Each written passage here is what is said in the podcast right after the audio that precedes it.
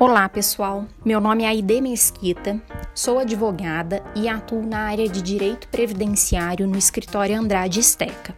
Hoje eu vou falar sobre a gratuidade da justiça em ações acidentárias que está prevista no artigo 129, parágrafo único da Lei 8213 de 91.